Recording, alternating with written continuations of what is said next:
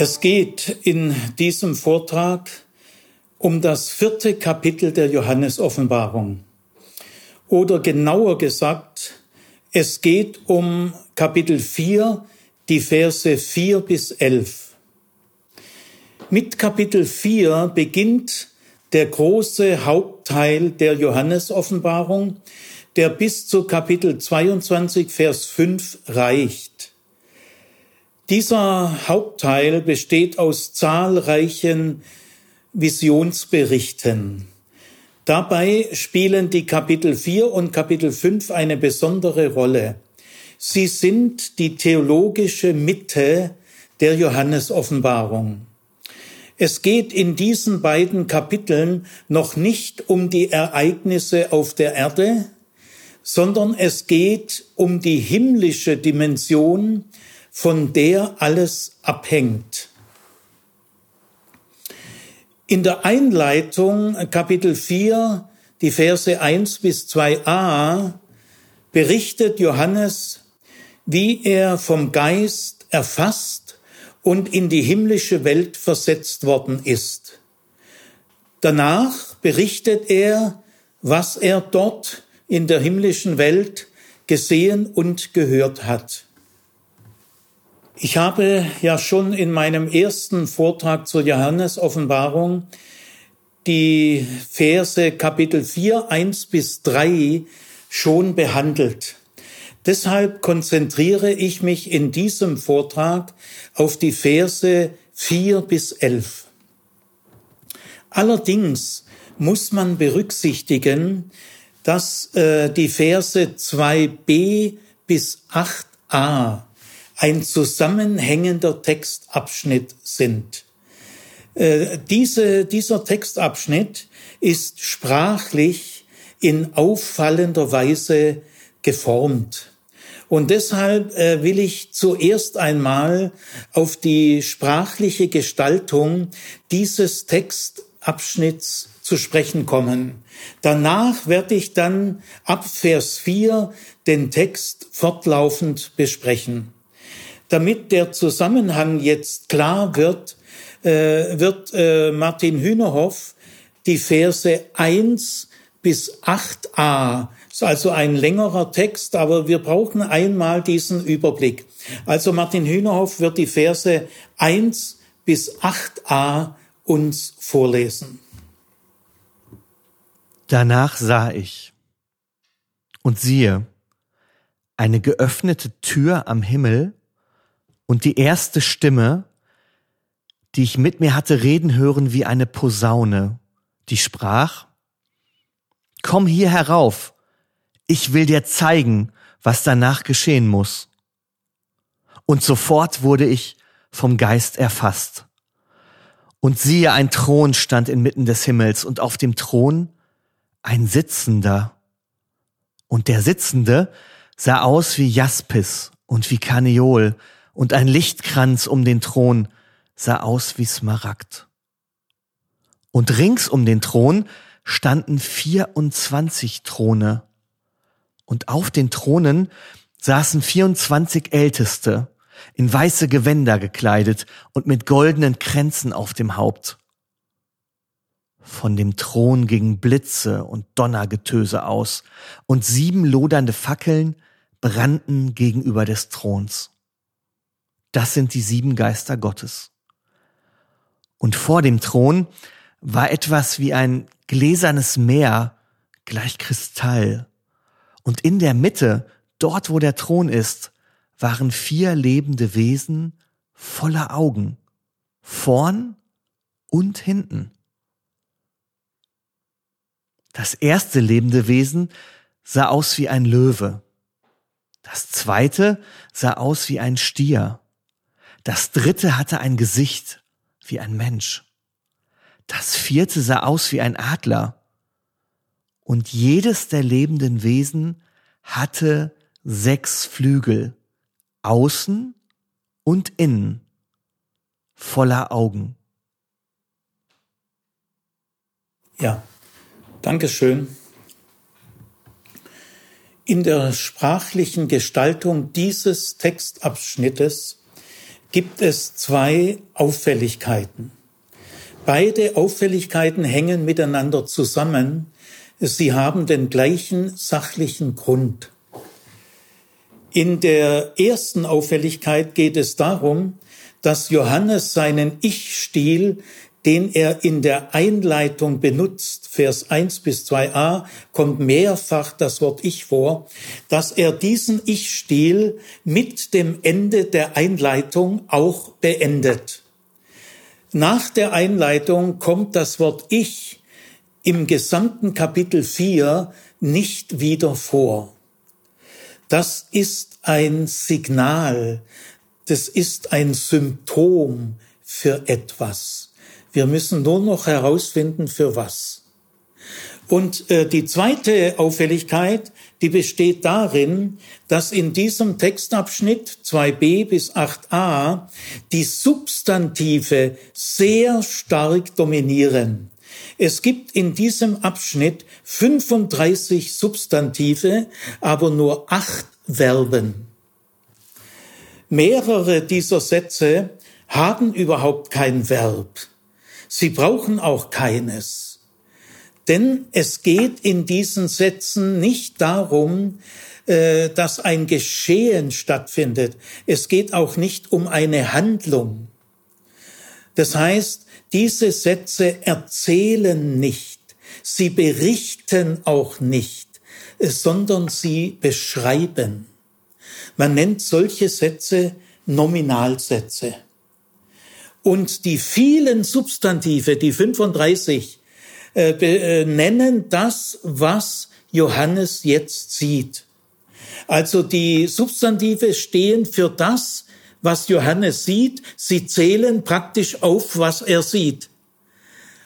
Und das, was Johannes sieht, steht in diesem Abschnitt in einer sehr radikalen Form im Vordergrund.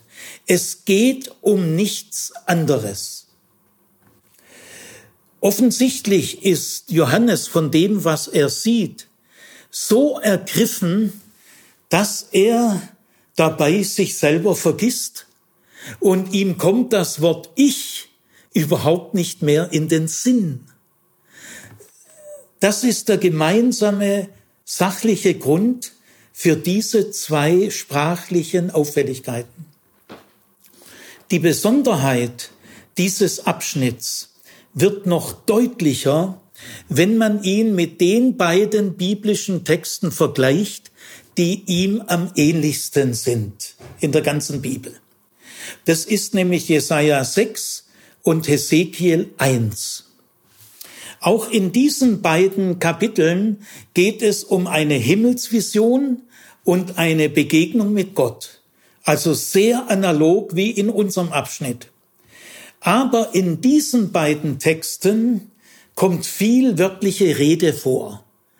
Äh, Jesaja und Hesekiel reden mit Gott und Gott redet mit ihnen.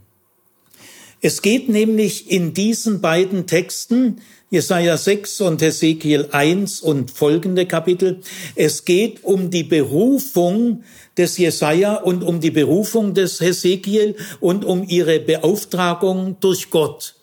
Das heißt, in diesen beiden himmlischen Visionsberichten sind die beiden äh, menschlichen Personen, Jesaja und Hesekiel, sehr wichtig. Es geht ja um ihre Berufung und um ihre Beauftragung. Ganz anders in unserem Text. In unserem Text gibt es überhaupt keine wörtliche Rede. Niemand spricht. Johannes spricht nicht mit Gott und Gott spricht nicht mit Johannes. Und Johannes wird ja auch hier weder berufen noch beauftragt.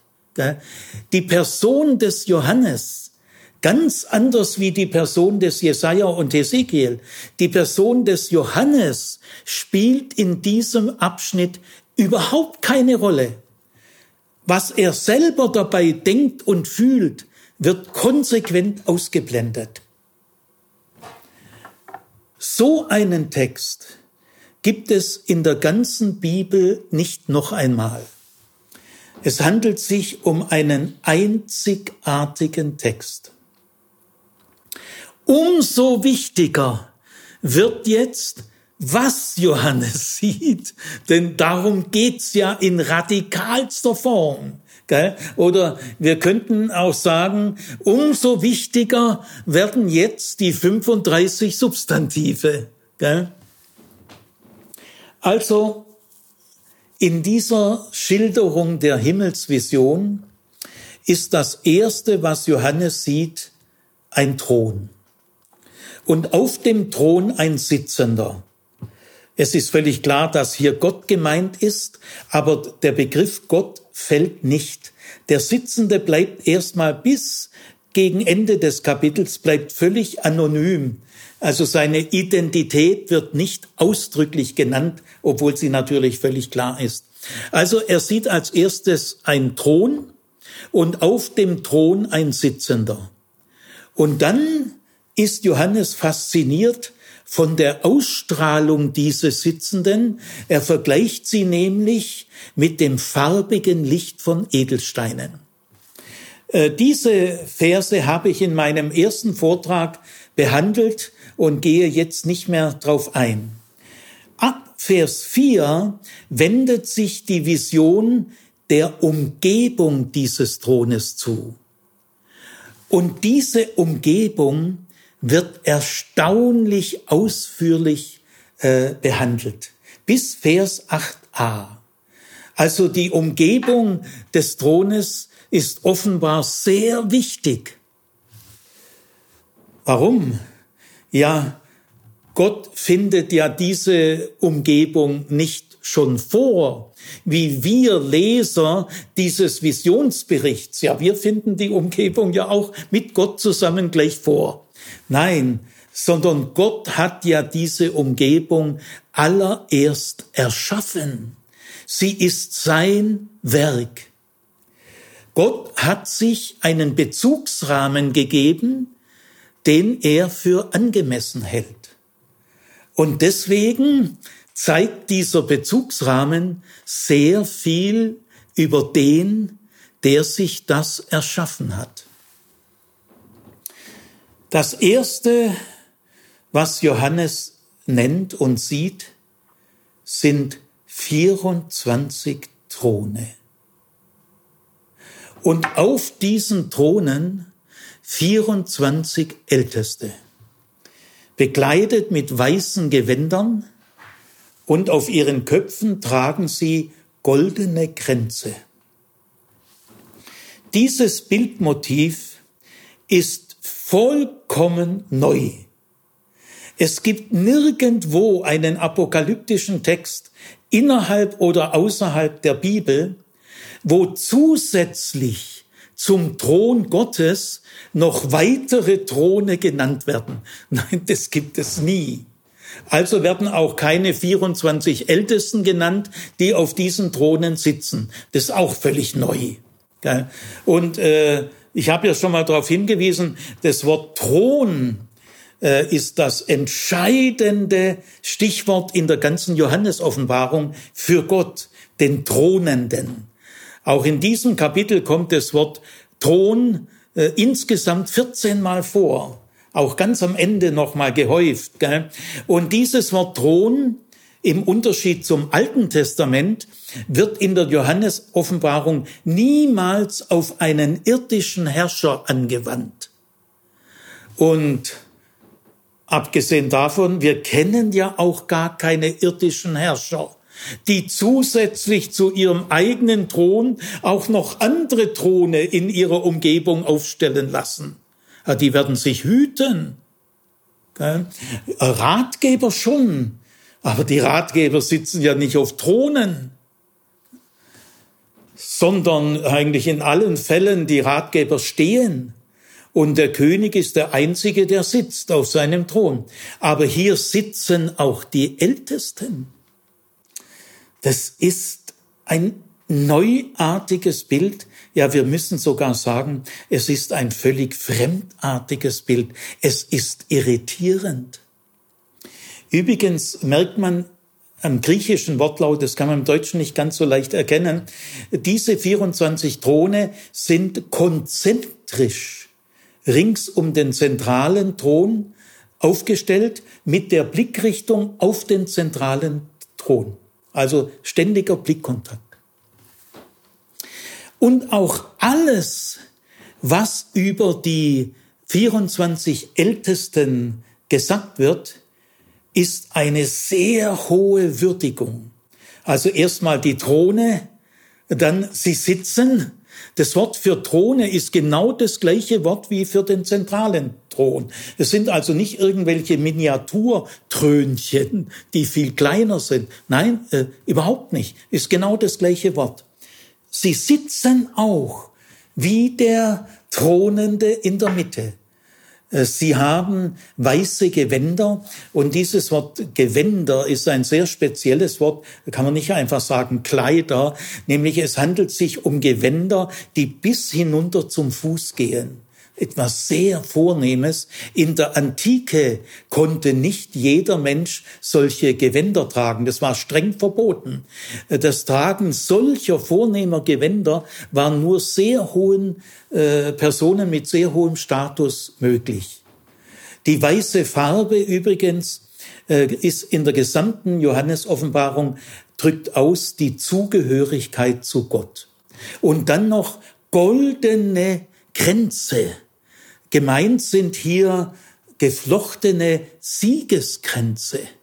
Also äh, diese 24 Ältesten auf ihren Thronen üben ihre Herrschaft äh, sehr erfolgreich aus. Äh, was damit näher gemeint ist, wissen wir nicht.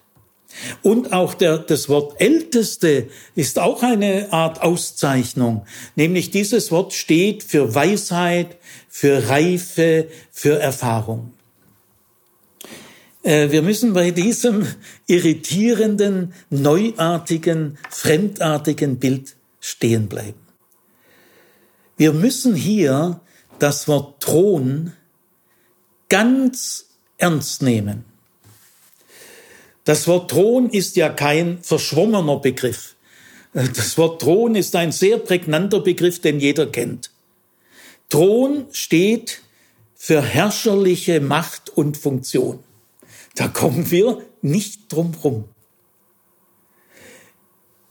Äh, wir sagen ja oft, und auch ich habe schon immer wieder gesagt, äh, Gottes Wesen liegt im Geben. Das stimmt auch. Aber durch dieses Bildmotiv können wir das noch viel genauer sagen. Gottes Wesen liegt nicht nur im Geben. Gott gibt nicht irgendwas sondern Gottes Geben ist ein Anteilgeben an sich selber. Gott gibt diesen 24 Ältesten Anteil an seiner Macht, ganz von sich aus, wie er ja auch uns allen Anteil gibt am Leben, an seinem Leben denn ein anderes Leben gibt's nicht. Also Gott gibt sehr gern Anteil an sich selber. Und darin liegt das Besondere. Er herrscht auf eine völlig andere Weise, von Grund auf anders, als wir es auf der Erde gewohnt sind. Äh, Gott ist zwar im Mittelpunkt, das merkt man bei allen äh, Figuren oder Gegenständen, die jetzt noch genannt werden, äh, die sind alle immer bezogen auf den Thron. Aber obwohl Gott alle Fäden in seiner Hand hat, wirkt er nicht dominant und er erdrückt niemand, sondern ganz im Gegenteil. Er bringt seine Umgebung zum Blühen überlegen wir uns noch, äh, wie kann die Zahl 24 gemeint sein? Das naheliegendste und das plausibelste ist, dass damit die 24 Stunden des Tages gemeint sind. Und wenn man mal berücksichtigt, dass die 24 Stunden des Tages ja auch zweimal zwölf sind, auch wir äh, zählen ja den Tag auch zweimal zwölf, bis dann die 24 zusammen sind. Äh, wenn man das mal berücksichtigt, 24 ist sehr stark auch zweimal zwölf, dann ist es naheliegend und plausibel, dass damit die zwölf Stämme Israels und die zwölf Apostel gemeint sind. Oder man könnte auch sagen, alter und neuer Bund. Ja. Also das ist zumindest sehr naheliegend. Äh, wenn es stimmt, dann bedeutet das, die 24 Ältesten stehen in irgendeiner Weise für die Dimension Zeit und Geschichte. Gott wirkt in Zeit und Geschichte.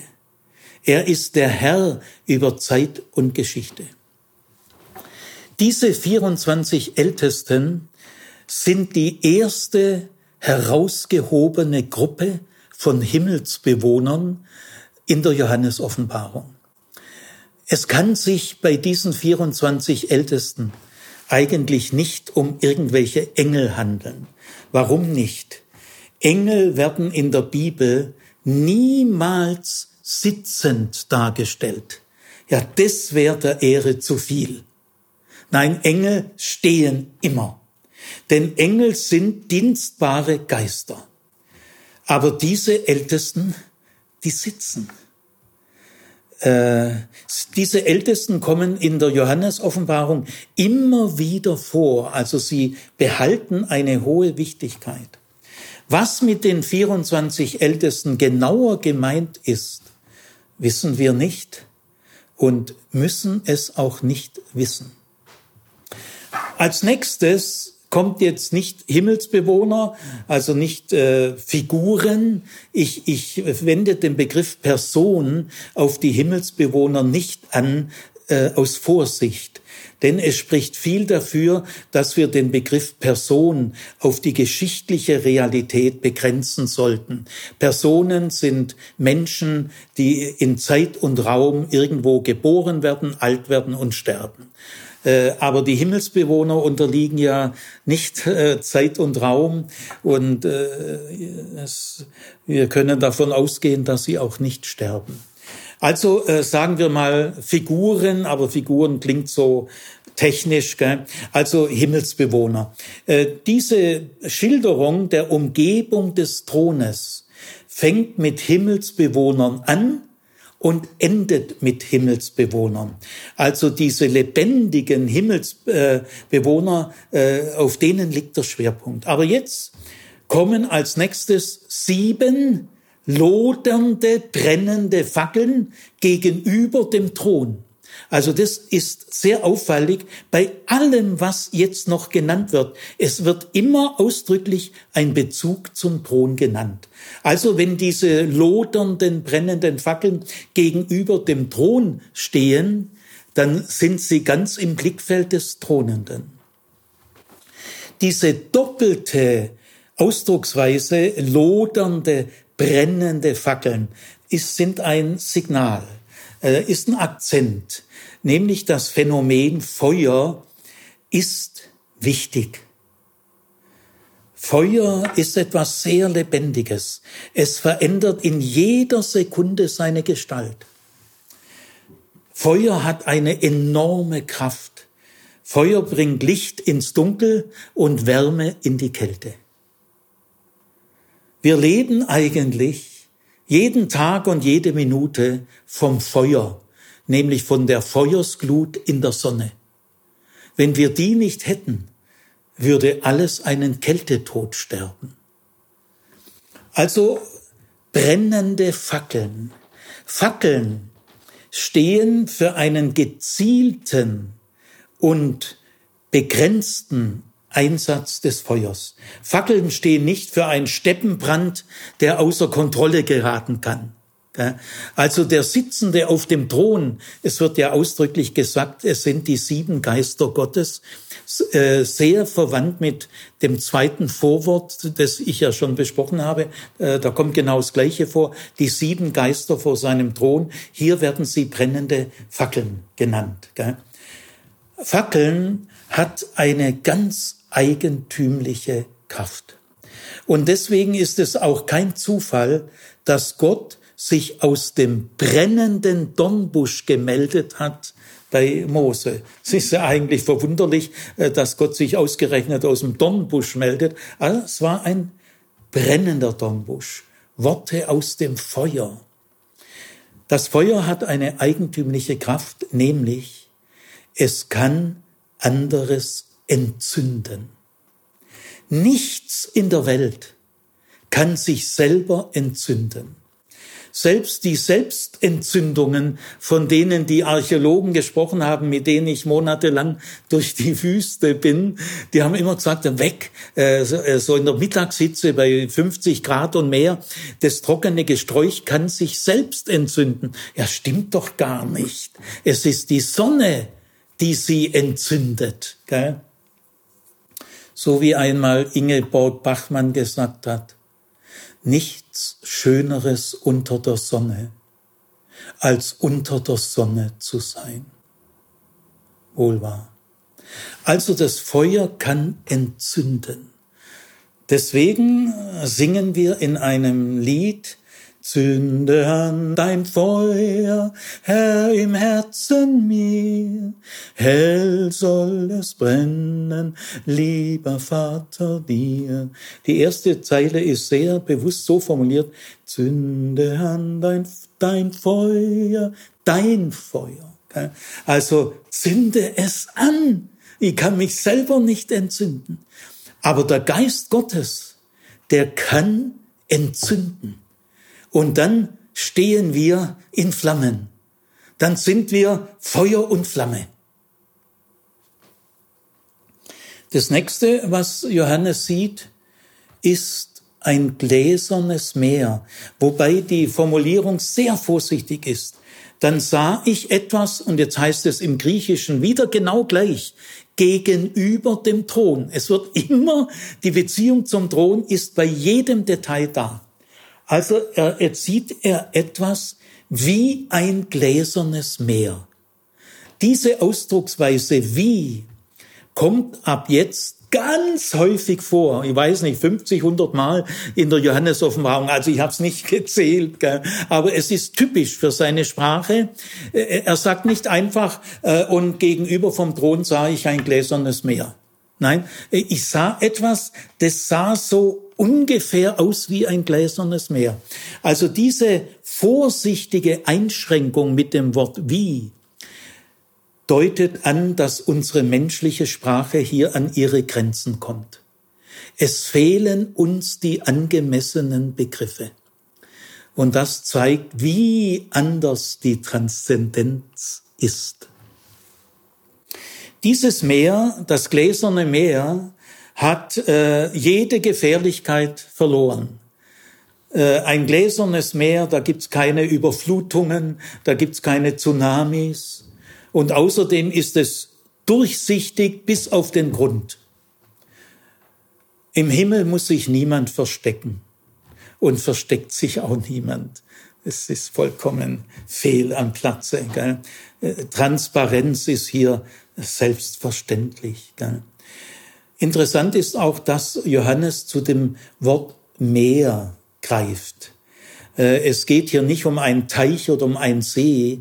Äh, es, das Wort Meer, jeder andere Begriff wäre völlig unangemessen, deutet auch die Weite des himmlischen Bereichs an. Äh, die himmlische Dimension hat ganz andere ja, Kategorien, Maße will ich gar nicht sagen, weil Raum und Zeit ist ja nur hier in der Schöpfung. Ja. Jeder andere Begriff wäre zu kleinkariert. Dann kommt noch äh, eine kurze Bemerkung. Äh, Johannes sieht und hört wie Blitze und Donnergetöse vom Thron ausgehen. Also es steht wieder das Wort Thron da, aber nicht gegenüber vom Thron oder rings um den Thron, gell? sondern vom Thron ausgehen Blitze und Donner. Äh, Blitze und Donner äh, sind für den antiken Menschen der Inbegriff einer Urgewalt, auf die ich keinerlei Einfluss habe die meiner Verfügung völlig entzogen ist. Sie kommt, wenn sie kommt und sie geht, wann sie geht. Und die Blitze können sehr überraschend in der Nähe einschlagen. Das vergisst du dann nie wieder. Das hat ja auch Martin Luther nie wieder vergessen. Also äh, Blitze und Donnergetöse steht für den fremden Gott, aber auch den mächtigen Gott. Und dass da auch irgendwas los ist. Da, da äh, ist kein ruhiger, meditativer Ort, sondern da blitzt und donnert es. Gell? Und dann zum Schluss der Schilderung kommt Johannes wieder auf Himmelsbewohner zu sprechen. So fängt er an mit den 24 Ältesten und so hört er auf. Die Zahl vier ist sehr leicht zu erklären, denn die steht immer überall in der Bibel für die irdische Realität, äh, ausgehend von den vier Himmelsrichtungen. Es gibt aber auch vorne und hinten, oben und unten. Also diese Zahl vier ist typisch für irdische Realitäten. Und er nennt diese Himmelsbewohner vier lebende Wesen. Das ist ein sehr vorsichtiger Ausdruck. Gell? Mehr kann Johannes nicht sagen.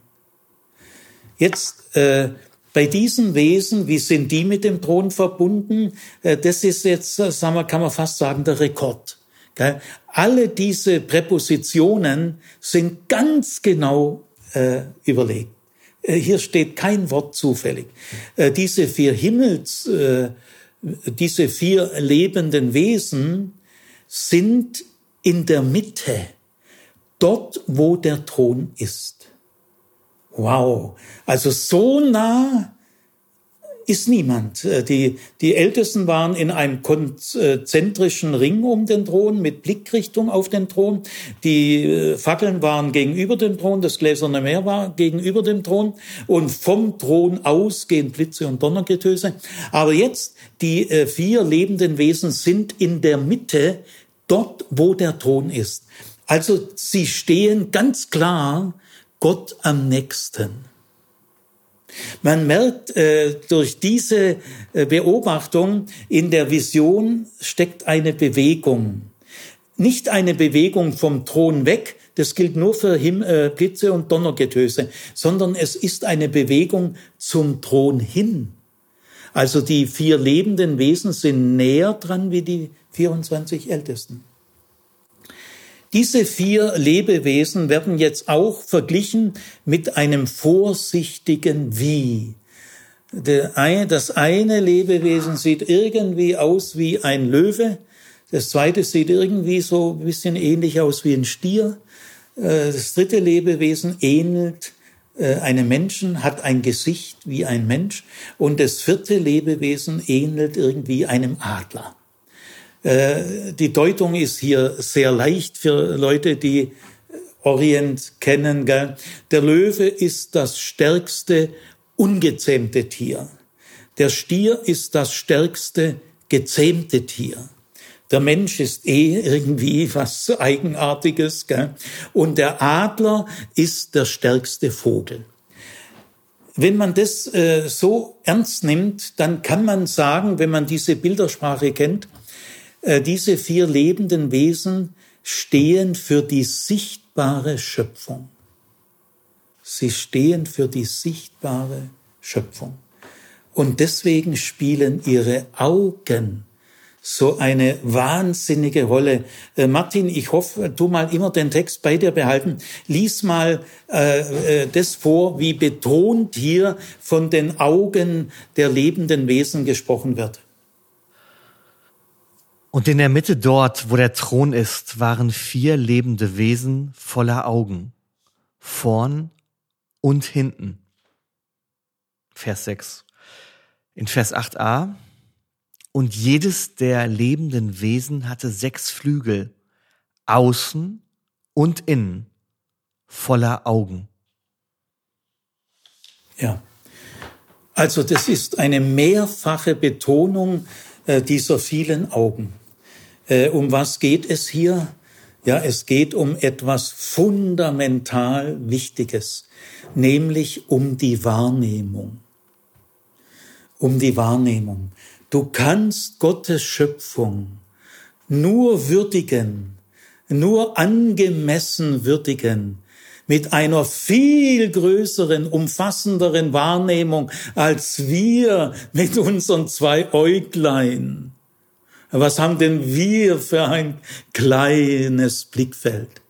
Wir können ja alles nur aus einer Perspektive sehen.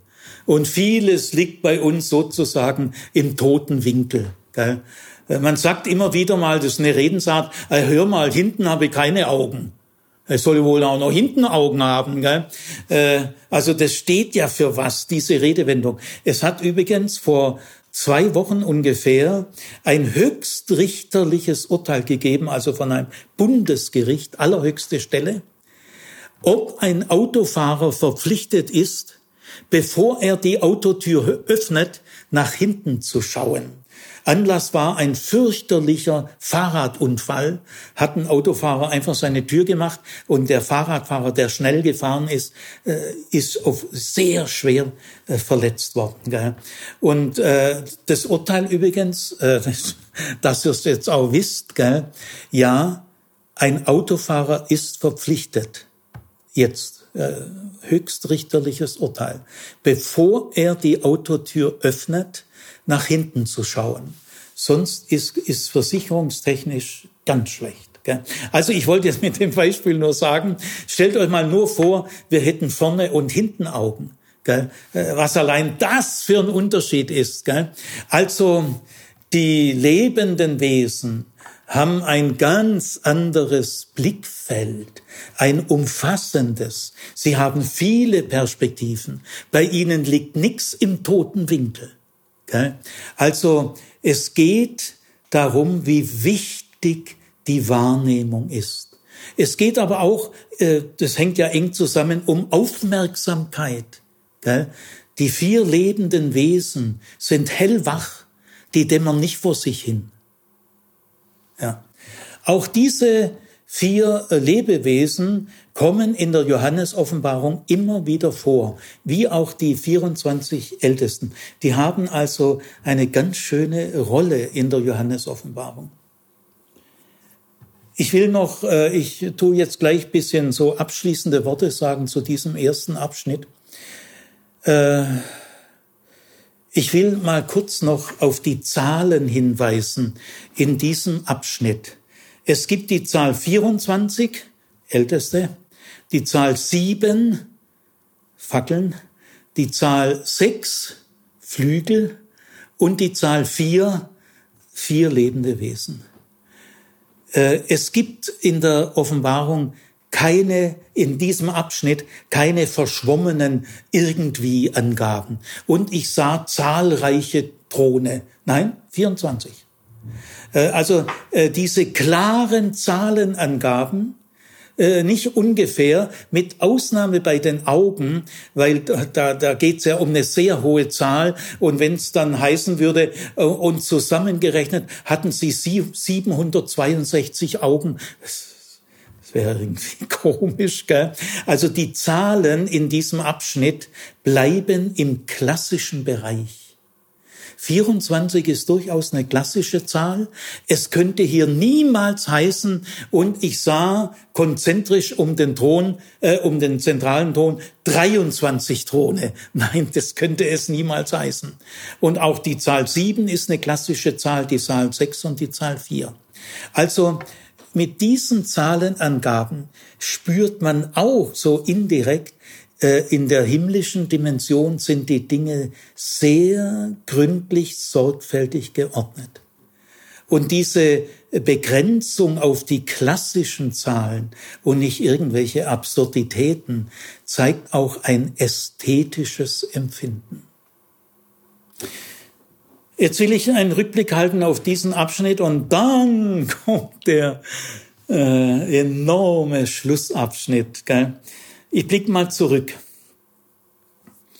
Obwohl dieser Textabschnitt eine sehr vorsichtige Sprache hat, zurückhaltende Formulierungen, klärt dieser Text irgendwie doch sehr viel. Äh, da, da irgendwie steckt die Qualität. Gell? Äh, dieser Text verhilft uns zu einer Art Ordnung in unserer inneren Vorstellungswelt, soweit es möglich ist. Und äh, sehr auffällig ist, dass Gott zwar mit allem verbunden ist, alles im Blickfeld hat, alle Fäden bei ihm zusammenlaufen, aber Gott dominiert nicht. Er drückt, er erdrückt niemand. Er erniedrigt schon gar nicht. Gott erniedrigt nicht. Er erhöht. Gott wirkt wertschöpfend. Gott schafft Werte. Gott gibt eine Würde. Was für ein Gott, der sich diesen Bezugsrahmen erschaffen hat und ihn für angemessen hält. Er lebt da nicht irgendwo isoliert auf dem Thron. Er hat ein Beziehungsgeflecht geschaffen. Soweit mal bis zum Vers 8a. Jetzt kommt ein tiefer Einschnitt und äh, wir kommen dann zum, zur zweiten Hälfte, äh, nämlich die Verse 8b bis 11. Im bisherigen Textabschnitt 2b bis 8a wurde kein Wort gesprochen. Jetzt aber im Schlussabschnitt wird sehr viel gesprochen. In dem vorangegangenen Abschnitt ging es um das, was Johannes sieht, aber jetzt geht es vor allem um das, was Johannes hört und dass auch in diesem Schlussabschnitt das Wort Ich weiterhin nicht vorkommt und Johannes auch weiterhin als Person keine Rolle spielt.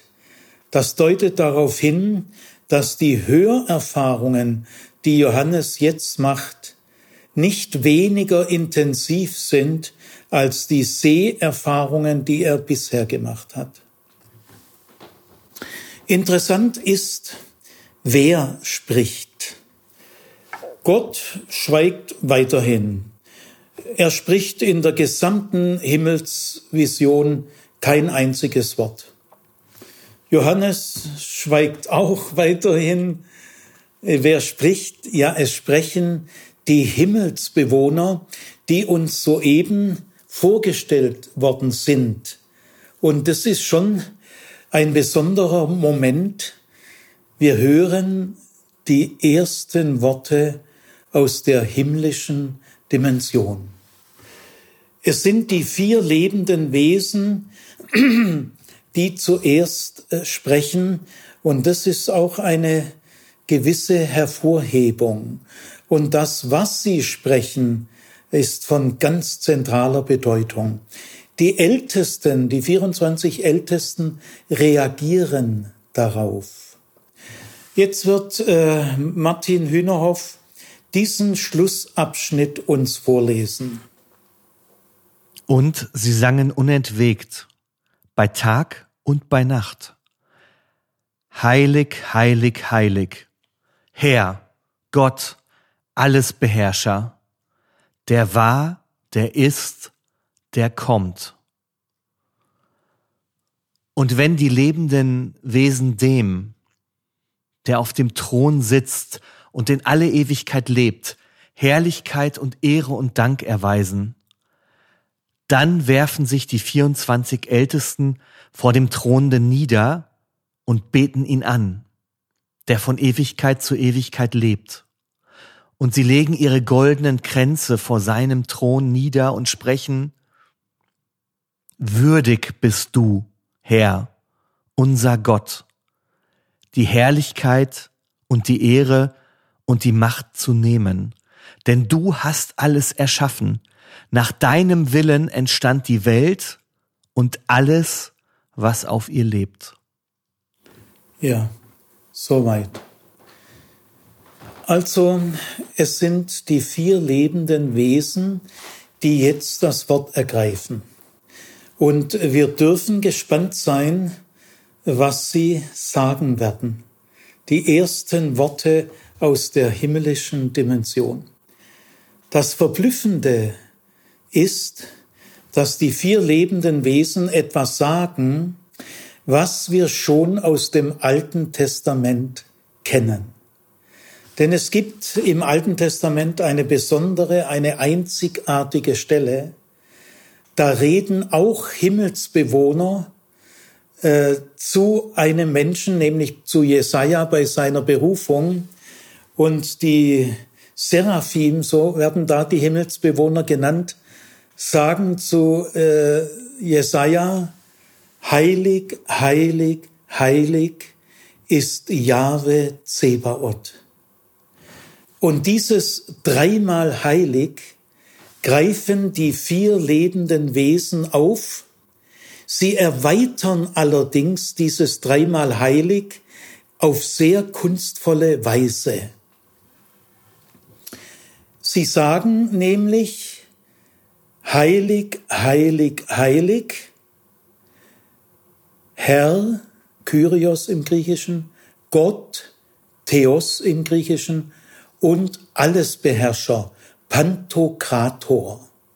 Und dann kommt noch eine dritte Zeile, der war, der ist, der kommt. Diese Komposition ist eine 3x3-Komposition. Es sind drei Zeilen, jeweils mit drei Gliedern. Und dabei kann man außerdem noch sagen, die zweite und die dritte Zeile dieser Komposition konkretisieren jeweils die vorhergehende Zeile. Dieser Text, heilig, heilig, heilig, Kyrios, Theos, Pantokrator, der war, der ist, der kommt, ist der erste poetische Text der Johannes-Offenbarung. Es werden viele weitere folgen. Prosa genügt nicht mehr. In keiner Schrift des Neuen Testaments gibt es so viele poetische Texte, so viele Hymnen und Lieder wie in der Johannesoffenbarung. Dieser Dreizeiler hier hat eine gewisse Verwandtschaft mit den Psalmen. Nämlich man kann diese drei Zeilen als einen synthetischen Parallelismus membrorum verstehen. Ich sage gleich, was damit gemeint ist. Und das verbindet den Text mit den Psalmen, weil das gibt es bei denen laufend. Ein Parallelismus membrorum meint, äh, dass man mit zwei Sätzen eine Ganzheit am besten ausdrücken kann. Also sag mal ein Beispiel, gnädig und barmherzig ist der Herr, geduldig und von großer Güte. Das ist ein synonymer Parallelismus membrorum. Die Psalmen bestehen ja eigentlich immer aus zwei Sätzen, aus so Paaren. Und im Gottesdienst sagt dann der Pfarrer oft, ich lese die äh, eingeschobenen Texte oder ihr, gell, wir lesen abwechselnd. Weil die Psalmen wurden gesungen und zwar im Wechselgesang. Äh, an der schönen Pforte teilte sich der Chor der Leviten, wunderschöner Chor. Und äh, links am Türrahmen stand die eine Hälfte, rechts die andere Hälfte. Und die haben die Psalmen im Wechselgesang sich zugesungen, antiphonisch. Ja, und äh, das äh, wird dadurch natürlich noch künstlerisch profiliert, dass die Sätze der Psalmen auch immer zwei Sätze etwas Ganzes sagen. Es gibt aber auch den synthetischen Parallelismus Memborum. Da sagt der zweite Satz mehr wie der erste. Er baut drauf auf. Und dann gibt es auch manchmal einen dritten Satz, der wieder auf den zweiten aufbaut. Wenn man das so versteht, äh, diese drei Zeilen der vier lebenden Wesen, dass man sie als eine Art Psalm versteht, das kann man wirklich. Ich würde sogar sagen, das ist naheliegend. Dann kann man sagen, sie singen. Ich glaube, in deiner Übersetzung, wie hat der erste Satz gelautet, Martin? Und sie sagen unentwegt bei ah, Tag du hast gesagt, sie Nacht. sagen unentwegt. Mhm. Ja, so steht es auch im Griechischen. Äh, äh, es gibt aber Übersetzungen, die schreiben hier, sie sangen unentwegt. Also das ist nicht falsch, gell? weil dieser poetische Text erinnert stark an die Psalmen. Ja, gehen wir mal ganz kurz zu dem Ursprungstext. Also bei Jesaja 6, Vers 2 sagen oder singen die Seraphim, heilig, heilig, heilig ist Jahwe Zebaoth. Äh, dieser berühmte, einzigartige Text wurde im Laufe der Zeit auch immer wichtiger. Also im Judentum so ungefähr ab der Zeit der Zeitenwende, also um Christi Geburt herum ungefähr, 50 Jahre vorher, nachher, kann man nicht sagen, äh, wird dieser Text, dieses dreimal heilig, wie man es jetzt nennt, in den jüdischen Schriften immer öfters zitiert. Er wird zu einem der berühmtesten Bibeltexte überhaupt. Was die christlichen Schriften betrifft, ist die Johannes-Offenbarung die erste Schrift, die das dreimal heilig an sehr zentraler Stelle die ersten Worte aus der himmlischen Dimension zitiert. Nach der Johannes-Offenbarung wird auch in den christlichen Schriften äh, diese dreimal Heiligstelle immer häufiger zitiert. Aber das erste Zitat findet sich in der Johannes-Offenbarung. Das Wort heilig gehört zu den Grundworten der Bibel und der gesamten Religionsgeschichte. Die Heiligkeitserfahrung ist eine Urerfahrung der Menschen und der Völker. Was ist mit diesem Grundwort gemeint? Was kommt ins Spiel äh, mit diesem Begriff? Eigentlich alle Religionen kennen die Heiligkeitserfahrung. Man könnte fast sagen, sonst ist eben keine Religion. Die Heiligkeitserfahrung ist der, die Auslöseerfahrung, die Grundlagenerfahrung eigentlich aller Religionen. Um dieser Urerfahrung auf die Spur zu kommen, muss man erstens mal betonen, die Heiligkeitserfahrung ist eine Erfahrung. Es geht hier nicht um Dogmatik. Heiligkeit ist ein Erfahrungsbegriff, ein sinnlicher, praktischer Begriff, kein dogmatischer. Ich bleibe also jetzt auf der Erfahrungsebene. Also, äh, was ist mit der Heiligkeitserfahrung, mit dieser Urerfahrung gemeint? Wir stehen jetzt an einem entscheidenden Punkt. Um dieser Urerfahrung auf die Spur zu kommen, sie ist heute irgendwie nicht mehr bekannt. Um dieser Urerfahrung, obwohl sie viele Leute machen, aber sie nennen es nicht heilig. Der Begriff heilig, seit der heiligen Verehrung ist der irgendwie abgewirtschaftet. Der kommt heute, äh, ist ein fremder Begriff, den wir heute kaum mehr benutzen. Und es hat auch seine Gründe. Also, wenn wir bei dieser Urerfahrung auf die Spur kommen wollen, dann will ich jetzt bewusst mit einer bestimmten Frage beginnen, die kann uns nämlich auf die richtige Spur bringen. Nämlich die Frage, wie haben sich in der Jesusbewegung die ersten Anhänger, Anhängerinnen Jesu in den ersten Jahrzehnten genannt? Wie haben sie sich selber bezeichnet? Sie haben sich nicht Christen genannt. Das Wort Christen gibt's in den ersten Jahrzehnten überhaupt nicht. Ja, wenn sie sich nicht Christen genannt haben, wie haben sie sich dann genannt? Ich meine, das ist doch eine elementar wichtige Frage auch für uns heute. Äh, mit, mit welcher Selbstbezeichnung haben sich die ersten Jesus-Anhänger selber bezeichnet. Sie mussten sich doch sehr schnell fragen, äh, wie bezeichnen wir uns? Gell? Welchen Namen geben wir der Sache? Gell? Es gibt äh, Nachteulen-Gottesdienste, ja, da haben wir monatelang gesucht nach einem passenden Namen. Worthaus, gell? Äh, damals äh, war eine Sitzung von vielleicht zehn Leuten und wir haben eine Stunde lang gegrübelt oder bis, ich weiß nicht mehr genau. Und dann hat einer äh, die Idee gehabt, Worthaus. Die haben wir alle gut gefunden und seitdem sind wir Worthaus. Gell? Also äh, die ersten Anhänger Jesu mussten sich im Laufe der Jahre doch sagen, welchen Namen geben wir dem Kind. Gell? Dem Kind meine ich jetzt die Jesusbewegung. Das Auffallende ist, das ist heute praktisch nicht mehr bekannt. Äh, es ist außerhalb des heutigen Blickfelds. Ich frage euch mal so, wie haben sich die ersten Christen selber genannt?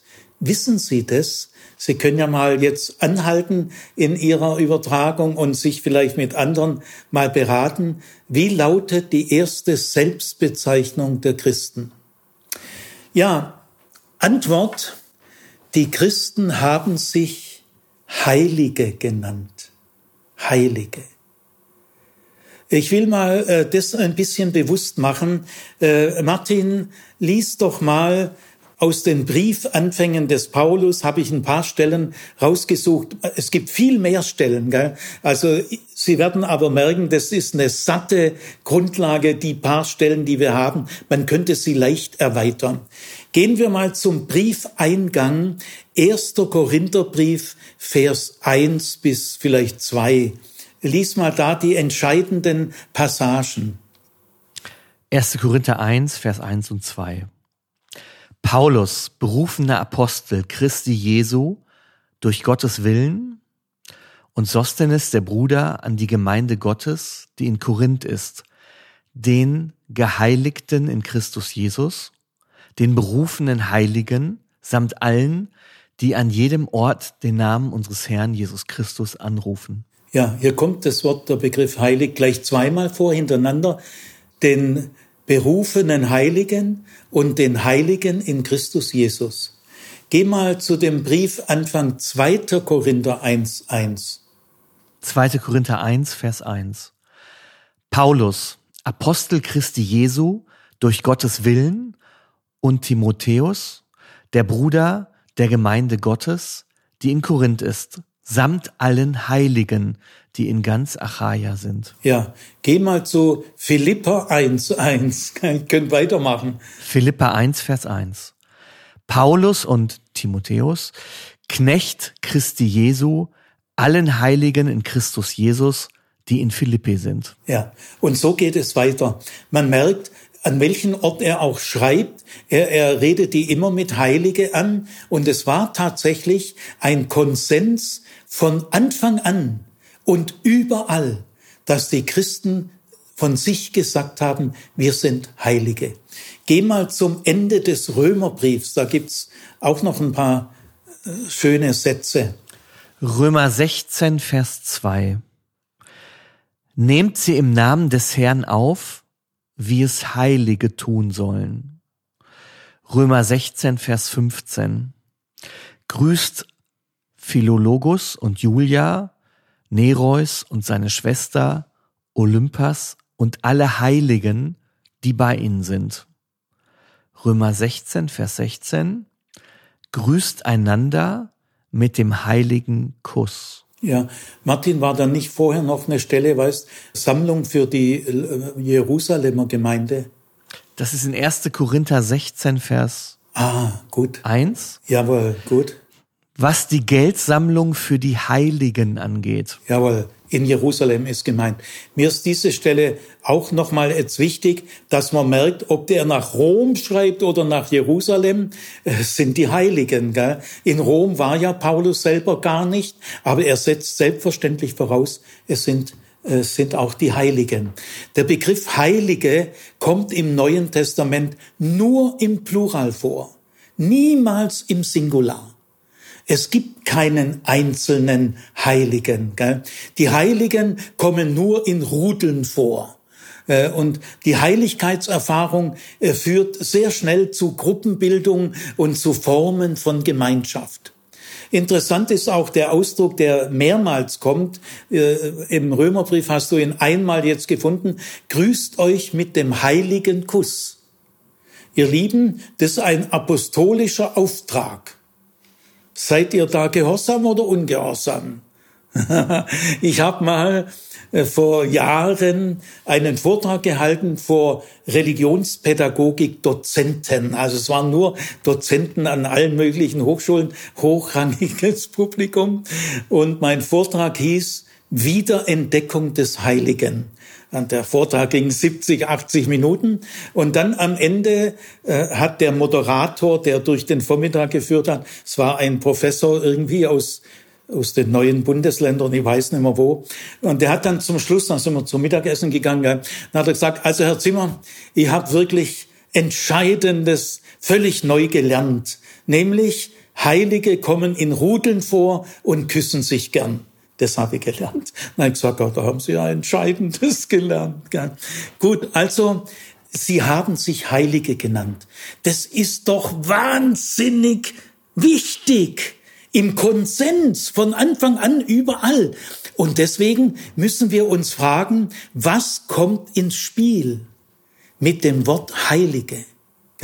Hoch wichtig, hochinteressant ist, als die Christen auf die Suche gegangen sind nach einem Wort, das zu ihnen passt, das sie charakterisiert, Gell? Da haben sie sicher ein Weilchen nachgedacht und es muss eine satte Entscheidung gewesen sein, denn die gilt überall für mehrere Jahrzehnte, bis dann der Begriff Christen aufkam. Gell? Äh, das Verblüffende ist, dieses Wort Heilige, das die Christen sich selber gewählt haben, als das passendste Wort, ist gar nicht neu. Es gibt's ja schon jahrhundertelang. Gell? Im Judentum, ist auch eine Heiligkeitsreligion. Gell? Äh, zum Beispiel die Bundesformel im Judentum heißt, ich bin heilig und ihr sollt auch heilig sein. Gell? Also Israel, das Volk Israel bezeichnet sich auch als heiliges Volk. Also die Christen haben für sich als charakteristische Bezeichnung, von der sie die Meinung, der Meinung waren, das charakterisiert uns am besten. Wählen Sie kein neues Wort, sondern Sie wählen ein Wort, das es schon immer gab. Nicht nur im Judentum, auch die kanaanäische Religion ist eine Heiligkeitsreligion. Äh, sie kreist um eine bestimmte Heiligkeitserfahrung. Ich muss immer wieder sagen, es geht mir nicht um Dogmatik, es geht mir um die Erfahrungsebene. Ja, und auch über, weit über die Kanaanäer hinaus. Zum Beispiel äh, nehmen wir mal Jesaja 6, gell, wo die Seraphim bei der Berufung des Jesaja singen, heilig, heilig, heilig ist Jahwe Zebaoth. Religionswissenschaftlich spricht alles dafür und nichts dagegen, dass mit dieser Stelle der Heiligkeitsbegriff überhaupt zum ersten Mal in den israelitischen Glauben integriert wurde. Den gab's überall. Jeder in jeder Religion gibt's ja die Heiligkeitserfahrung. Und mit dieser markanten Stelle, also ich will darauf nicht rumreiten, hundertprozentig sicher ist es nicht, aber es ist äh, sehr wahrscheinlich, es ist plausibel, dass mit so einem markanten Satz Jesaja die Heiligkeitserfahrung in den israelitischen Glauben integriert. Allerdings mit einer starken Veränderung. Denn heilig, heilig, heilig ist Jahwe Zebaoth. Das ist völlig neu. Äh, in, in, der, in der antiken Religiosität gibt es das Heilige. Aber seit Jesaja gibt es den Heiligen. Also Jesaja personifiziert die auf der ganzen Welt in allen Jahrtausenden gemachte Heiligkeitserfahrung. Ja, ich will mal nochmal dabei bleiben, bis ich die Heiligkeitserfahrung dann aufschließe, gell? Äh, aber wir müssen das erstmal zur Kenntnis nehmen, sonst, äh, sonst ist es papalapap, was ich sage. Wenn der Rahmen nicht klar ist, kann man es nicht klären. Also ich will nochmal betonen, die ersten Jesus-Anhänger haben auf der Suche nach einem passenden Namen, Bezeichnung für sich ein Wort gewählt, das es schon immer gab. Das heißt, sie haben kein Wort gewählt, das sie isoliert und das sie von der anderen Teilen der Menschheit auf Abstand bringt. Nein, sie haben sich in einer Erfahrung wiedergefunden, die schon Millionen Menschen gemacht haben, aber sie jetzt auch. Also je zentraler wir fragen, wir fragen jetzt mal ganz zentral, was, wie haben sich die Christen selber genannt? Also ich würde mal sagen, das ist eine zentrale Frage. Da reden wir nicht um äh, Fünftrangiges. Das ist eine erstrangige Frage. Wie haben sich die ersten Christen selber genannt? Antwort? Sie haben sich so genannt, dass ein weiter Horizont entsteht. Es verbindet die Jesus-Anhänger mit der Menschheit. Ich will mal folgende Behauptung aufstellen. Je zentraler wir fragen, desto weiter wird der Horizont. Das ist gesund. Das andere ist ziemlich krank. Um was geht es bei dieser Urerfahrung der Menschen in der Heiligkeitserfahrung? Ich kann das zunächst mit einem Satz beantworten. Ich werde ihn auch gleich sagen. Aber ich sage euch, der Satz hat's in sich. Ich bin auch heute mit dem Satz nicht fertig, sondern mittendrin. In der Heiligkeitserfahrung geht es um die Erfahrung des Besonderen. Es geht um die Erfahrung des Besonderen. Es gibt das Übliche. Es gibt das Alltägliche. Es gibt das Gewohnte. Es gibt das Banale. Es gibt das Langweilige. Aber ihr Lieben, es gibt auch das Besondere. Das haben eigentlich alle Menschen irgendwie gespürt. Und dieses Besondere kannst du nicht machen. Es begegnet dir. Es greift nach dir.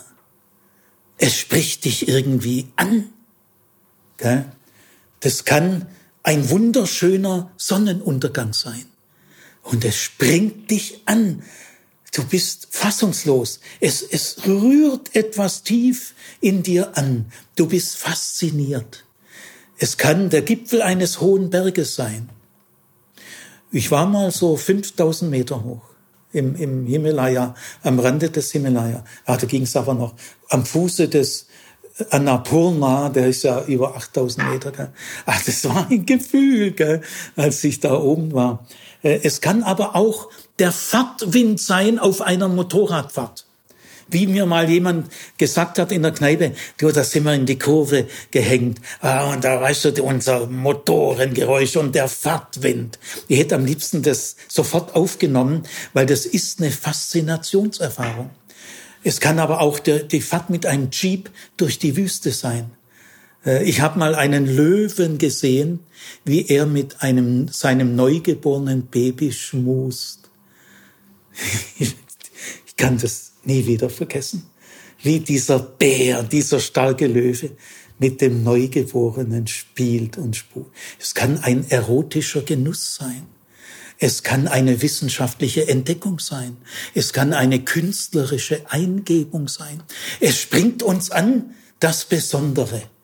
Wir können es nicht mehr vergessen.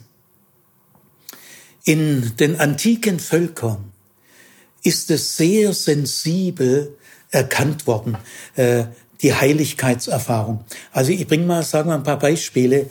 Die Heiligkeitserfahrung in der Erfahrung des Lichts. Wenn dir aufgeht, dass ohne Licht gar nichts geht. Ohne Licht kannst du nicht mal ein Bewusstsein entwickeln, weil unser Bewusstsein resultiert aus Wahrnehmungen. Ohne Wahrnehmung kein Bewusstsein. Und die Völker haben gespürt, ich mache ja nicht das Licht. Ich kann da gar nichts dafür. Das Licht, äh, das ermöglicht mir mein Leben. Und jetzt entwickeln sie Gebete zum Licht oder zur Sonne, sie singen Lieder, sie personifizieren dann, aber lasst euch dadurch nicht erschrecken, sie haben es anders nicht können. Äh, in diesen Liedern und Gebeten zur Sonne und zum Licht wollen sie ihre Dankbarkeit. Ist ein tiefes Gefühl. Ohne Sonne läuft gar nichts. Ich habe die Sonne nicht verdient, ich habe sie nicht erworben. Wie schön, dass sie da ist. Oder die Erfahrung der Fruchtbarkeit. Darum kreist die kananäische Religion. Die Ernte wächst heran. Eine Herde wächst heran, die Tiere werden groß, die Menschen werden klug. Es ist alles ein Wachstum, äh, die Fruchtbarkeit. Wir machen doch nicht die Fruchtbarkeit. Oder die Erfahrung der Gemeinschaft in so einem antiken Dorf. Ein Singerl ist ja absolut gar nicht lebensfähig. Wie schön, dass ich in meiner Sippe lebe. Ohne meine Sippe, ich habe ja meine Sippe nicht gemacht. Ich habe sie vorgefunden. Also es gibt in der Realität etwas, was uns geschenkt wird, äh, was wir nie bezahlt haben. Ja, eigentlich das ganze Leben. Gell? Und ich hab's nicht gemacht. Das ist die Erfahrung des Besonderen. Zum Leben gehört das Besondere. Man könnte auch sagen, zum Alltag gehört das Fest. Das Fest ist das Besondere. Es darf nie zum Alltag werden. Denn wir können den Alltag langfristig nur ertragen mit Hilfe des Festes. Ja, sonst würden wir banalisieren, wir würden abstumpfen. Und Menschen haben immer wieder sich gefragt, was ist das Festliche im Leben? Könnte nicht das Leben insgesamt ein Fest sein? Also ohne dass die Kirche und die Christenheit und der Religionsunterricht und die Familienerziehung, ohne dass sie das Besondere wiederentdecken und dankbar dafür sind, äh, wird es auch eine Erneuerung der Christenheit nicht geben. Im Blick auf Gott kann man sagen, Gott ist das Besonderste, was es gibt. Gott ist in jeder Hinsicht besonders. Er ist nicht alltäglich, nicht lapidar, nicht üblich, nicht gewohnt. Er ist das Besondere. Äh, der Begriff heilig auf Gott angewendet will das innerste Wesen Gottes zur Sprache bringen. Seine völlige Andersartigkeit Gott ist anders als alles andere. Gott ist einzig. Gott ist unvergleichlich. Gott ist kein Teil der Schöpfung. Gott ist mit niemand verwandt. Er ist kein Gegenstand und Objekt. Gott ist nie ein Objekt. Er ist immer nur Subjekt. Gott wird auch nie ein Objekt in deinem Denken werden. Da kannst du, da gehst du immer an Gott vorbei. Gott begegnet dir auch im Denken nur als Subjekt.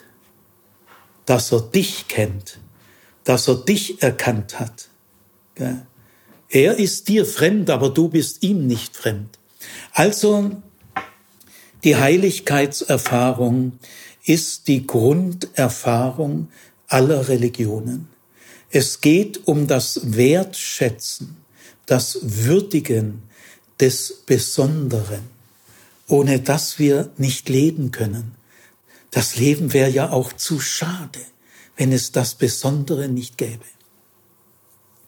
Jetzt gehen wir wieder zurück äh, zu diesem ersten poetischen Text. Also ich darf euch sagen, das ist ein Einstieg.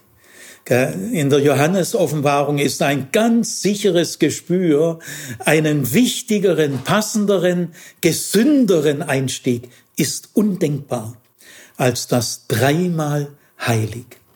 Und es ist wichtig, dass wir den Schülern und den Menschen, den Zeitgenossen äh, zu spüren geben, deine Faszinationserfahrungen. Und wenn es der Fahrtwind beim Motorradfahren ist, ist doch ne, das ist was Besonderes, völlig klar. Also deine Heiligkeitserfahrung, die du auch machst. Es geht dabei aber mehr um als um ein Hobby. Es ist schon eine Erfahrung, die dich ergreift. Du bist ein Ergriffener. Äh, warum? Was drücken die Christen aus, wenn sie sagen, wir sind Heilige? Sie drücken damit aus, wir sind ergriffen. Wir sind Ergriffene. Und als Ergriffene gestalten wir unser Leben. Wir sind von dem ergriffen, der alles gemacht hat.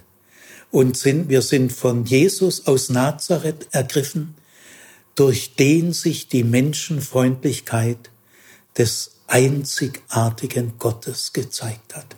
Wir sind Ergriffene. Und was, was kann man Besseres sagen? Gell? Das meint Heilige. Der Platz, wo man ganz tief ergriffen wird, der ist bei uns schon besetzt. Äh, von daher leben wir. Also jetzt in diesem 3x3 Komposition, heilig, heilig, heilig. Und die zweite Zeile klärt jetzt nicht das Heilige, sondern der Heilige. Alle Besonderheitserfahrungen, ob in Kunst oder Wissenschaft, Erotik, Natur, Sport, alle Besonderheitserfahrungen sind kann man zurückführen auf den Besonderen. Faszinationserfahrungen sind Streicheleinheiten unseres Schöpfers, indem er uns zu spüren gibt, wie spannend das ist, was er geschaffen hat. Und dass wir in der Faszination, ohne dass wir es merken und wissen, letztlich von ihm fasziniert sind. Denn ohne ihn, die Quelle aller Faszination, gäbe es keine Faszination und gäbe es nicht das Besondere. Also heilig, heilig, heilig ist der Herr Kyrios. Kyrios wird in der Septuaginta und im Neuen Testament sehr oft verwendet für den Gottesnamen Jahwe, den ja Juden nicht aussprechen. Ich, ich äh, würdige das auch sehr. Äh, äh, der Gottesname, das Tetragramm, oder man kann auch sagen JHWH, äh, dass man den Namen nicht ausspricht, ist so etwas Besonderes, ist so eine Heiligkeitserfahrung, dass Juden es nicht aussprechen. Ich, ich mache das auch immer mehr. Ich näher mich da dem Judentum an. Aber für uns Christen ist es nicht verpflichtend. Denn es steht in der Bibel, auch in der jüdischen Bibel, nirgendwo, das Jahwe kommt ja 6600 Mal vor. Und es steht nirgendwo in der Bibel, dass man diesen Namen nicht aussprechen darf. Also sind wir daran jetzt auch nicht äh, im Gewissen gebunden. Erst im späteren Judentum, ich glaube so um 200 rum, ich weiß nicht genau, äh, fängt 200 vor Christus, fängt es dann an, dass, der, äh, dass das Tetragramm, der Name JHWH nicht mehr ausgesprochen wird. Aber es ist auch eine Heiligkeitswirkung und Heiligkeitserfahrung. Also in der dritten Zeile Kyrios, steht für das Tetragramm. Dann Theos ist ja die allgemeine Bezeichnung für Gott, Theologie, gell? Theos und Pantokrator. Kyrios und Theos kommen äh, hundertfach überall vor, aber Pantokrator ist das Lieblingswort von Johannes. Das gibt es im ganzen Neuen Testament nur an einer Stelle. Paulus verwendet es mal irgendwo, ich habe vergessen wo, aber in der Johannesoffenbarung kommt dieses Wort achtmal vor und hier auch bewusst als letztes. Also die gesamte Heiligkeitserfahrung, in der die Erfahrung des Besonderen, wie man es in den Religionen, in Sport, in Wissenschaft, in Kunst, in Sexualität äh, erfahren kann, äh, wird hier zurückgeführt und aber auch aufgegriffen. Es bleibt wichtig, es wird gewürdigt. Gell? Das sind Erfahrungen des Besonderen. Wenn wir die abwerten, dann äh, tun wir uns einen Bärendienst und wir verlieren den tiefen Kontakt zu anderen Menschen. Und die dritte Zeile ist wiederum die konkretisierte Stufe, nämlich, man kann das im Deutschen ganz schwer, schwer wiedergeben, man müsste fast, um das zu ahnen, um was es geht, müsste man die dritte Zeile folgendermaßen übersetzen, ist aber auch nur ein Versuch. Der Wahrende, der Seiende, der Kommende. Also das Wort der Wahrende, wir können nur sagen der, der war. Aber es heißt eigentlich der Wahrende. Es ist hier ein, man nennt es in der Grammatik, ein duratives Imperfekt. Und dieses durative Imperfekt meint für immer, dauerhaft, unvergänglich. Ich will mal bei dem Wort der Wahrende, der, der war, gemeint ist, der, der immer schon war will mal einen kleinen Gedankenversuch mit euch machen. Ich breche ihn dann aber ab, weil es wird euch schwindelig werden. Überlegt mal ernsthaft, Gott ist nie entstanden. Nie. Nie. Er war immer schon da. Alles, was wir kennen, ist entstanden. Aber Gott ist nie entstanden. Nehmen wir mal an, 300 Billionen Jahre. Ja, war der auch schon da. Er war, er war immer da. Immer. Kannst du das denken? Nein, wir können das nicht mal denken. Es wird uns. Wenn wir uns das ernsthaft meditieren und vorstellen, er war immer schon da. Dann er ist aber auch jetzt gegenwärtig. Er ist allgegenwärtig. In all den erschönen, äh, äh, gesunden, äh, von den schlechten wollen wir jetzt nicht reden, gell? in all den schönen, gesunden Erfahrungen des Besonderen ist er anwesend. Da ist er mittendrin. Er ist allgegenwärtig. Wir spüren hier indirekt ihn. Und dann der Kommende. Hier ist die Zukunft das Ziel. Die Zukunft ist nicht nur einfach die Zukunft, so grammatisch. Gell? Die Zukunft ist hier ein Ziel. Es gibt ein Ziel. Und jetzt Vers 9, äh, Martin, lies mal Vers 9. Und wenn die lebenden Wesen dem, der auf dem Thron sitzt, immer Thron, achte mal aufs Wort Thron, und in alle Ewigkeit lebt, Herrlichkeit und Ehre und Dank erweisen. Ja, soweit mal. Äh, hier kommen wieder drei äh, Substantive. Also äh, die Komposition ist drei mal drei. Und äh, hier kommen wieder drei äh, Substantive. Und zwar Herrlichkeit und wie heißt das zweite? Ehre. Ehre, jawohl. Das, diese Begriffe kommen laufend vor. Aber die Besonderheit äh, Im Johannesevangelium ist das Wort Dank. Das kommt in diesem Zusammenhang eigentlich nie vor. Bei solchen Akklamationen nennt man das Herrlichkeit, Preis, Ehre. Aber Johannes sagt und Dank. Äh, es ist ihm wichtig. Was wird, man nennt äh, das eine Akklamation. Herrlichkeit, Ehre und Dank. Äh, Gott wird in der himmlischen Dimension nicht nur anerkannt. Ach, das, was, was ist das anerkannt? Puh. Nein, Gott wird bewundert, gefeiert, besungen, bestaunt, nicht anerkannt. Bewundern ist doch viel mehr als Anerkennung. Also Gott in der himmlischen Dimension, ja, natürlich wird er anerkannt, aber darüber redet niemand. Gott wird besungen, gefeiert. Das ist der richtige Umgang. Jetzt kommen auch die 24 Ältesten. Vers 10. Dann werfen sich die 24 Ältesten vor dem Thronenden nieder. Warte mal, die muss dann. Das Wort ist sehr gut, genau richtig. Man merkt also, das ist eine Folge wenn die vier lebenden Wesen ihr dreimal heilig gesungen haben. Also ich stelle mir das auch vor, dass sie das singen. Wenn sie das gesungen haben, dann.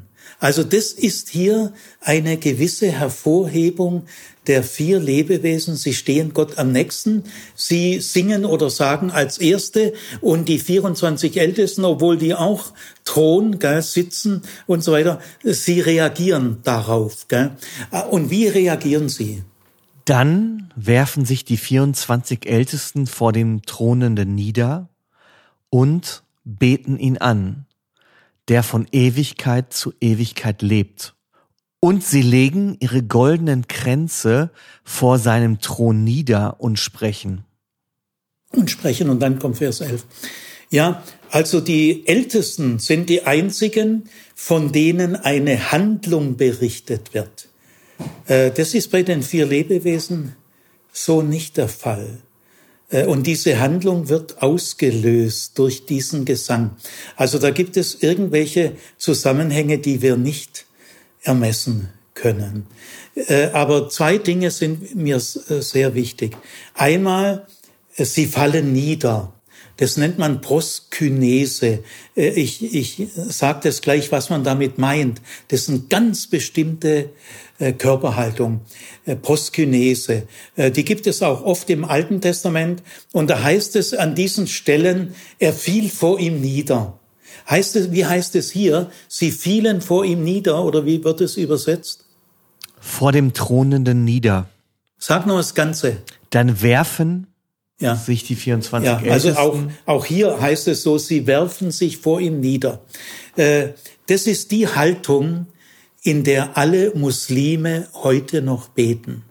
Nämlich man geht auf die Knie und man beugt sich mit dem Kopf ganz runter, bis der Kopf, die Stirn, den Boden berührt.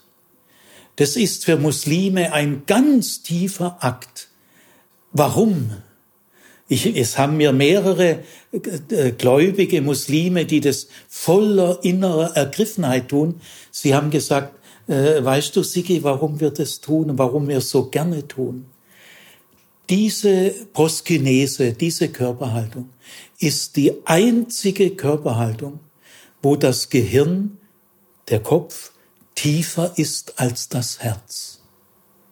Deswegen lieben wir diese Haltung, weil der Kopf tiefer ist als das Herz. Das geht wirklich nur in dieser Haltung. Von den Knien her ist dein Herz noch ein bisschen höher und der Kopf äh, berührt bewusst den Staub der Erde. Ja, also es ist ein äh, tief spiritueller Vorgang. Leider wird immer wieder, jetzt Gott sei Dank nicht mehr so, hat man bei dieser Proskinese dann hunderte von Muslimen von hinten fotografiert, dass man sozusagen ihr Hinterteil gesehen hat. Es ist eine so respekt respektlose Fotografie. Gell. Haben sich dann auch die Muslime gewehrt und dann hat man es, äh, heute kommt es nicht mehr oft vor, aber ich kann mich noch in früheren Zeiten, ist fast nur solche Bilder gesehen. Gell. Also das ist die Proskynese. Und dann ist mir noch was anderes sehr wichtig. Es heißt zweimal. Und wenn was zweimal steht, also dann muss ich drauf eingehen, weil das ist immer ein Akzent. Es wird in Vers 9 gesagt von Ewigkeit zu Ewigkeit und es wird in Vers 10 gesagt, er lebt von Ewigkeit zu Ewigkeit. Und diese Formel von Ewigkeit zu Ewigkeit, die gibt es zigfach in der Bibel. Ich muss jetzt ich habe es in irgendeinem Vortrag schon mal gemacht, aber ich weiß nicht mehr wo und wann. Gell? Aber das ist so wichtig auch hier, dass ich da ein bisschen was dazu sagen will. Was ist mit Ewigkeit gemeint? Ewigkeit hat nichts zu tun mit langer Zeit. Gar nichts. Es gibt eine furchtbare Geschichte in einem Grundschullehrbuch, habe ich selber gelesen als Grundschüler. Es gibt einen hohen Berg und einmal im Jahr kommt ein Vogel und wetzt seinen Schnabel an der Spitze des Berges ab. Und wenn dieser Vogel der einmal im Jahr kommt, den ganzen Berg abgewetzt hat, ist eine Sekunde der Ewigkeit vergangen. Also mir ist es dann auch die Lust vergangen. Da fragt man sich ja, ja, um des Himmels willen, was soll ich denn so lange im Himmel tun? Das ist ja stinke langweilig. Also ich habe Panik gekriegt und äh, andere auch, gell? wenn das Ewigkeit ist. Gell? Nein, das hat damit überhaupt nichts zu tun. Äh, Ewigkeit ist gar keine Zeit. Äh, Zeit ist in der Schöpfung. Als Gott die Schöpfung geschaffen hat, schuf er die Zeit und den Raum. Außerhalb der Schöpfung gibt es keine Zeit und keinen Raum. Also die Zeit ist von Gott geschaffen worden und sie wird dann auch wieder abgeschafft. Wir können doch nicht die Zeit über Gott stülpen. Er unterliegt nicht der Zeit. Also es gibt Zeit und es gibt Ewigkeit. Entweder oder. Eins von beiden. Ewigkeit ist was ganz anderes als die Zeit. Worin unterscheidet sich die Ewigkeit von der Zeit? Ja, nicht durch die Länge, es hat damit überhaupt nichts zu tun, sondern durch die Qualität. Ewigkeit ist ein Qualitätsbegriff, ein qualitativer Begriff. Worin besteht die, e, äh, die Qualität der Ewigkeit? Dass das ewige Leben unbeschädigt ist. Wir alle sind Beschädigte. Wir sind Verletzte. Und deswegen haben wir auch oft einen ziemlich engen Horizont und werden dann gleich beleidigt oder Ehrenkäse, was alles gibt. Gell?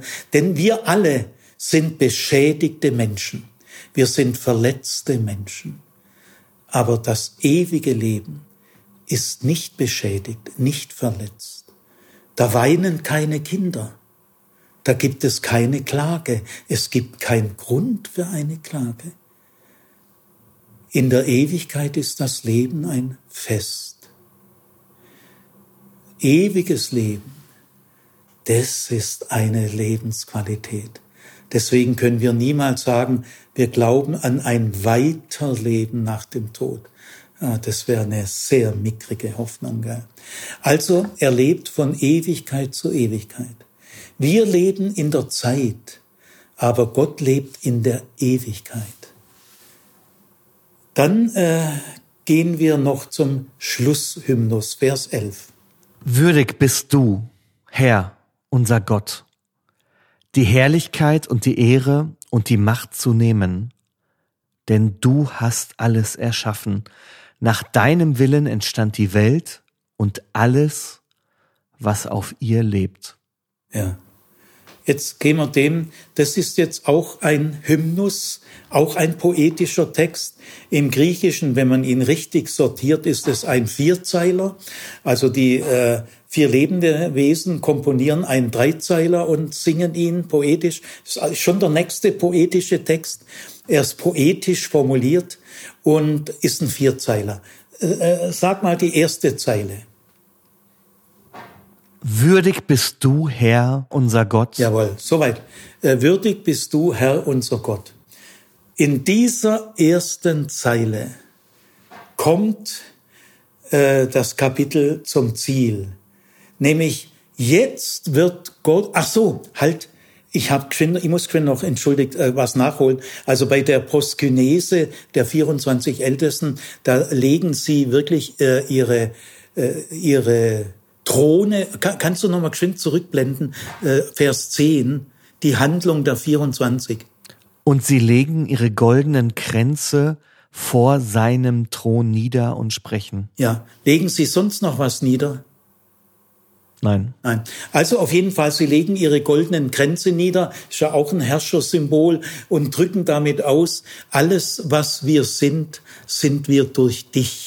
Ich wollte es, äh, äh, diese Proskinese ist ja nicht nur eine Körperhaltung, sondern sie reichen ihm das sozusagen hin in der klaren Erkenntnis, was wären wir ohne dich? Wir haben es durch dich. Das wollte ich nur nachholen. Also jetzt zu der Schlusshymnus. Würdig bist du. Dieser Satz ist das Ziel. Nämlich jetzt wird Gott zum ersten Mal angeredet. Er wurde ja bisher gar nicht angeredet. In diesem dreimal heilig, das ist keine Anrede. Äh, man, es gibt Ausleger, also wissenschaftliche Ausleger, die gründlich daran gehen, die sagen, dieses dreimal drei äh, Poesietext, ist der in Richtung Gott gesprochen oder in Richtung auf uns? Gell? Schwer, weiß man nicht. Gell? Also äh, auf jeden Fall dieser äh, diese dreimal drei Komposition ist auf jeden Fall keine Anrede. Und jetzt wird Gott angeredet und zwar mit du. Äh, ihr Lieben, das ist ein Hammer. Es gibt keinen Hymnus, in dem Gott mit du angeredet wird. Ich meine, das ist der Herr der schwarzen Löcher, der Herr aller Galaxien, der Herr der Milchstraßen, der Schöpfer aller Ameisen, der Herr aller Dinge, der Urheber aller Dinge. In keinem Hymnus äh, wird Gott mit du angeredet. Aber hier wird Gott mit du angeredet. Es gibt es außerhalb der himmlischen Dimension eigentlich nur im Vater unser. Ich, durch Jesus, der Gott sehr nahe stand. Äh, geheiligt werde dein Name, dein Reich komme. Also die größte Nähe liegt hier zum Vater unser vor. Hier kommt es dann zu einer freimütigen, angstlosen, äh, freudigen, bewundernden Anrede, würdig bist du. Und äh, übrigens, diesen Ausdruck gibt es in der ganzen Bibel nicht. Aber hier, es ist ein sehr, sehr seltener Ausdruck. Gell? Würdig bist du und niemand anders. Und jetzt machen wir noch weiter. Die Herrlichkeit und die Ehre und die Macht zu nehmen. Ja, auch wieder äh, Herrlichkeit und Ehre, das sind die beiden äh, Begriffe, die oft bei einer Akklamation vorkommen, ja auch im Vers 9. Und hier ist die Besonderheit Macht. Äh, Johannes geht es um die Machtfrage. Auch bei der Schilderung der Umgebung des Thrones kommt als erstes, ich sehe 24 Throne. Das heißt, es geht gleich als erstes um die Machtfrage und die Macht. Äh, die Machtfrage ist die zentrale Frage im Johannes Offenbarung. Und ich sag euch, Johannes weiß warum. Das macht er nicht einfach so. Und jetzt der Schluss, Hymnus, die letzten zwei Zeilen. Denn du hast alles erschaffen. Nach deinem Willen entstand die Welt und alles, was auf ihr lebt. Ja, also jetzt wird das Hauptmotiv für alle Bewunderung, alles Musik, alle Staunen äh, auf den Punkt gebracht. Das ist die Schöpferherrlichkeit Gottes. Ohne ihn wäre nichts. Es war sein freier Wille, sein ureigenes Interesse, dass er anderen Anteil geben wollte an sich selber. Uns hat er Anteil gegeben an seinem Leben. Also die Grundlage der Gottesverehrung, theozentrisch. Im nächsten Kapitel 5 wird es um Jesus Christus gehen. Aber jetzt zuerst einmal um Gott, gell? obwohl das Ganze natürlich sehr eng ist, eine Einheit. Trotzdem jetzt äh, theozentrisch im Kapitel 4 geht es um Gott und zwar den Schöpfer, den Urheber aller Dinge. Ohne ihn wäre nichts. Aber Jubilate, er wollte nicht allein und isoliert bleiben. Er wollte Anteil geben an seiner Schöpferherrlichkeit. Halleluja, Jubilate.